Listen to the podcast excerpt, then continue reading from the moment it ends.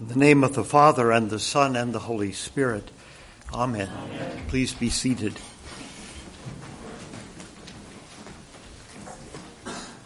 If you're here for the uh, hour catechesis, you will have uh, been part of a very rich and lively uh, dialogue uh, on the meaning of all souls, on the meaning of the kingdom season, on meaning of all saints, on what on earth what we are doing now is all about. Um, and these are good questions to ask, and I can't answer them all now, uh, but we're doing them.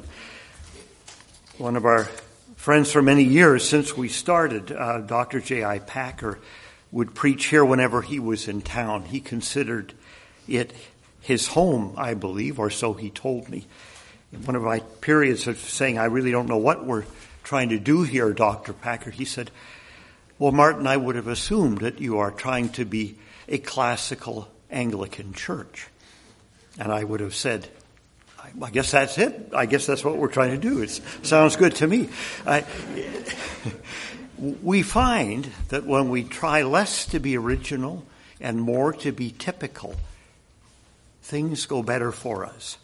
Having said that, the whole kingdom season is very atypical for the um, Anglican world, and it reflects that other part of us which I think wants to be innovative and do something new. And in this, we're guided by a 20th century pope who, in the 1920s, created the idea of a Christ the King Sunday. He said that Advent should end definitively with a blaze of glory and with the English Franciscans who were the the ground laid the groundwork for the liturgy we use, the Church of, of England's common worship, who extended back between Christ the King Sunday, last Sunday before Advent, and All Saints, All Souls tide, that whole period that begins eh, technically on the 1st of November and made a season, and it was called the Kingdom Season. It celebrates the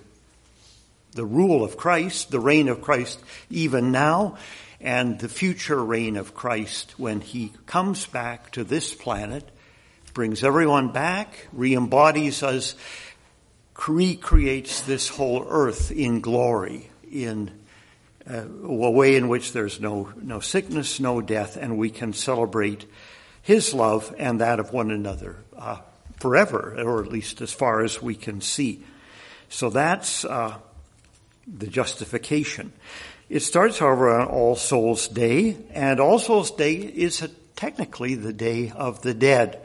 It is celebrated liturgically by a Requiem Mass, and we are wearing this very formal black and gold attire because the blaze of glory, which is the future hope that we have, is only effective, as any artist will tell you, when it's set against darkness. And our hope is set within the context of the darkness of sin, and the wages of, of sin is death. And death is real, at least experientially for us as we go to glory. And this All Souls Day very directly engages that pastoral reality that only through the grave do we go to glory. A long windup. So, this is a funeral liturgy for no one in particular, but for everyone instead, for all of us who are called and those who will be called, those who are in the process of being called to be part of Christ's kingdom, the kingdom of God the time ahead that is set before us when this earth shall be his throne for all to see and know. This is the important thing.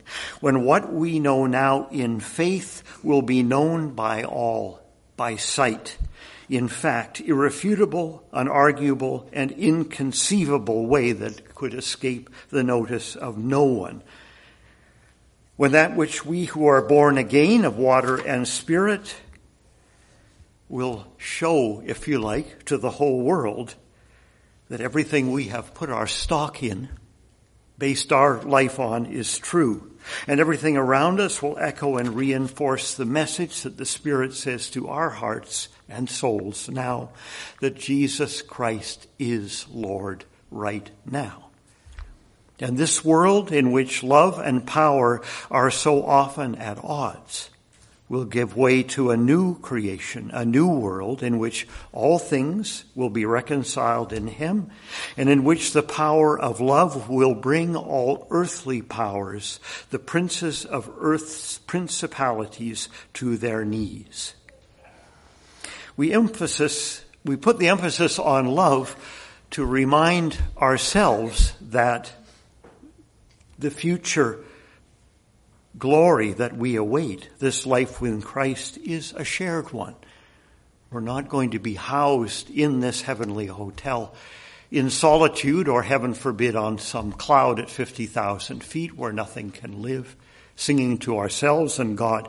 We will be brought into fellowship one another, full fellowship, and we will be able to love, as St. Augustine said, finally, as we tried to love here on earth. So we look at our time now in anticipation of the certainty of that glory that awaits us as a time we should be learning to love. It's the one thing the church should be doing, the only thing we are called to do, to teach one another to love. To prepare ourselves for an inheritance that is imperishable, undefiled, and unfading, kept in heaven for you, as he says, who by God's power are being guarded through faith for a salvation ready to be revealed in the last time. Faith, hope, and love, and as he says, the most important of these three is love. It alone will endure when faith and hope are no longer necessary. So our task is to learn to love and to live in love, which is the play and interplay of love given and love received. A rhythm which in this life is so often interrupted, so often frustrated and denied, yet we pray always reestablishing itself, always leading us forward to that great love, which is the love of the Lord of love, sovereign over that kingdom where love alone will rule. Here in this life, we know how many are the other things that power our drive forward. One thing alone draws us, but many things get us through the day. Not the love of power. That will cause us to spur on our existence with its false promise of security and peace. But the power of love will remain. And if the power of love comes from the hope of response, love returned for love given, which constitutes love's triumphs and love's joy. The tragedy is not love lost.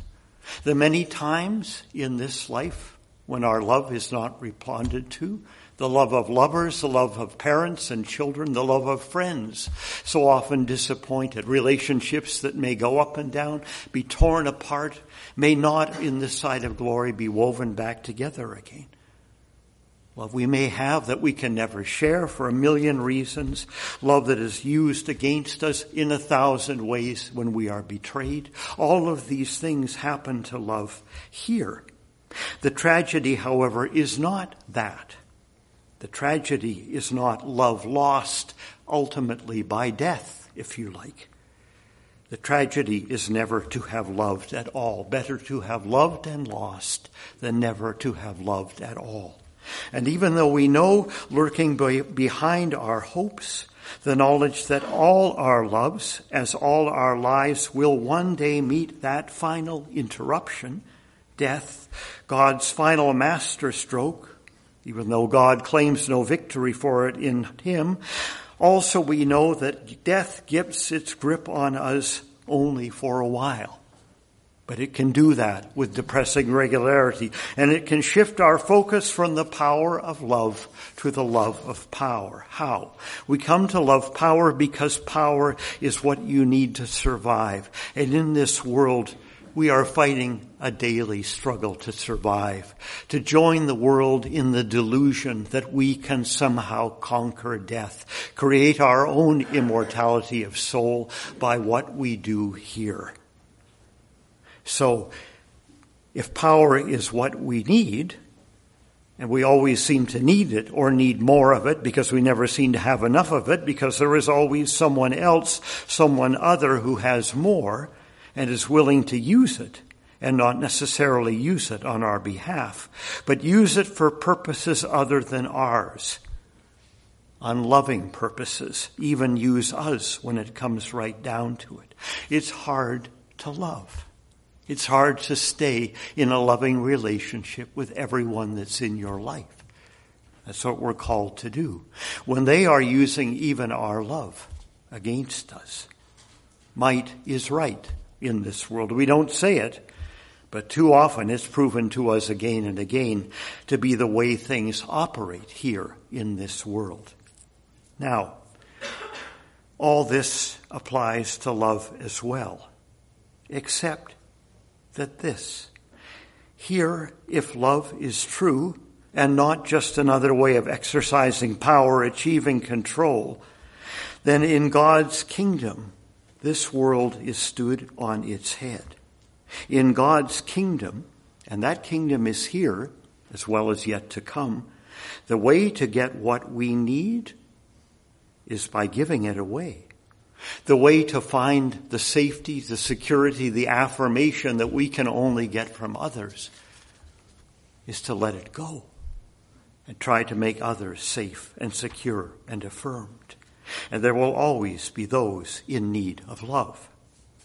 You have only yourself to let someone know that you love them, and you have instantly empowered them. And they can do what they will with the power you have given them.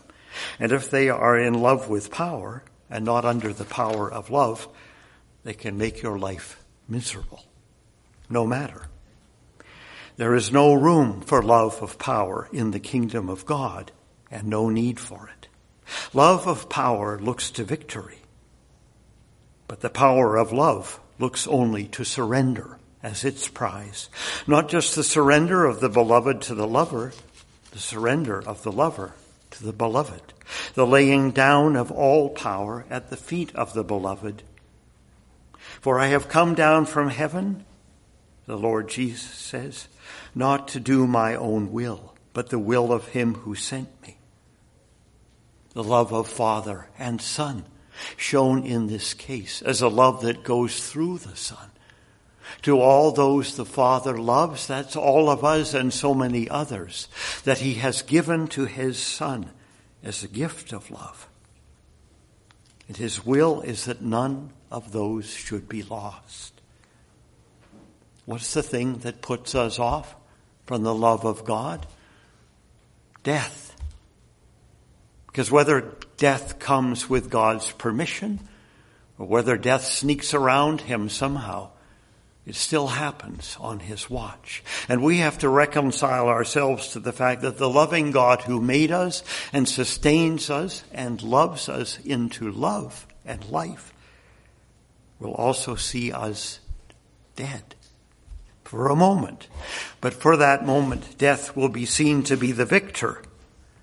And to the world, that victory may be ultimate and demands the ultimate surrender then the way to the victory of life over death that lies beyond death for us is to bring death into life by dying. Let me try to make that clear. The way that we can bring life to those we love is by working, helping God to so exercise that death to self-will and self-wants that still drive our being even when we're loved.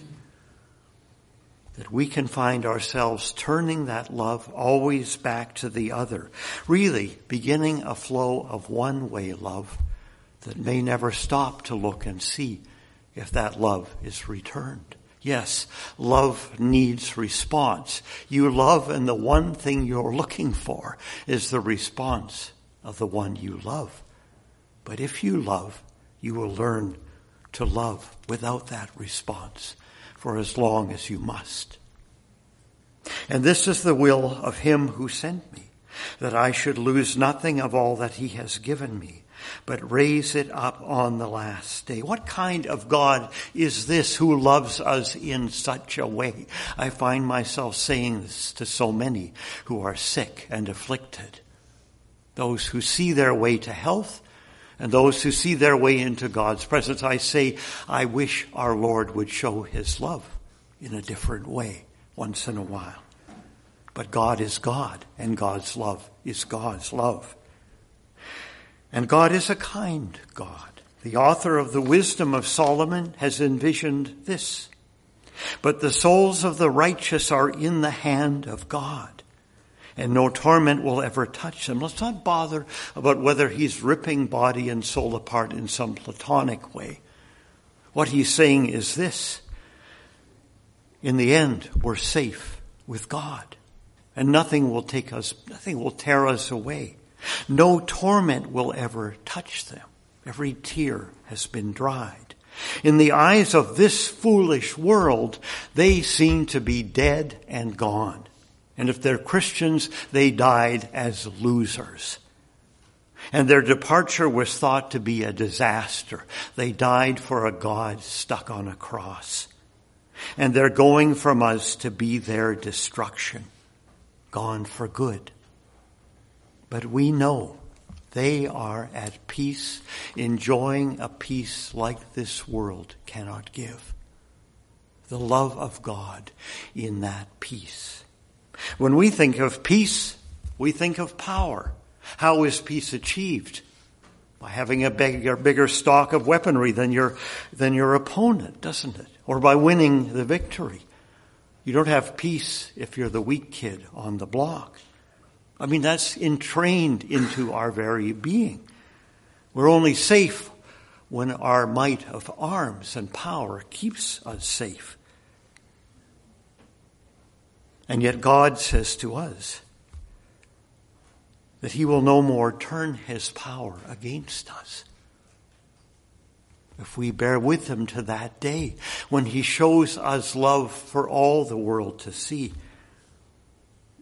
His power to see us suffer and even die will be set aside forever. Death itself at last will be no more. We still may wonder about the nature of his care and the nature of his love, of what kind of love this is after all, and we've seen so often images of a God for whom creation is no big deal. It costs him nothing. He makes it with one hand tied behind his back. Nothing can affect him, nothing can hurt him, nothing can grieve him. He lets us in on some kind of a pass. He's glorious, he's big, he's powerful. Why should he be bothered with us? We might want to look to the cross to see, however, who is there. That's God there, by the way. Not just God's victim, but God himself. Victor in this ultimate display of victimhood. Victim made strong in weakness, made powerful in surrender, made glorious in pouring himself out totally for us in love. That's God. And we have no idea what cost it is to him to love this world into existence every day. We have no right to presume it is some light or easy thing for God. We have no right to presume that He does not pour Himself out for us in ways that we cannot imagine. God promises this, tough though the power of death, love's power is stronger and kinder. Life ends in victory love's victory. And of all the love poured out on us and by us returned at last for once and for all and forever for those who believe, when all will be seen as it is now in the age to come, seen as it really is. In the end, we will learn the lesson we cannot learn now. That real love does not think in terms of winning and losing. It cannot for love does not even keep score. And here on earth, in this present age, We know in part what we will fully know, just as we are known. And whether we have loved and won or loved and lost, if we have loved at all, in triumph or in tragedy, we have lived. And we have lived the life that goes on living on and on, now and for all eternity. Amen.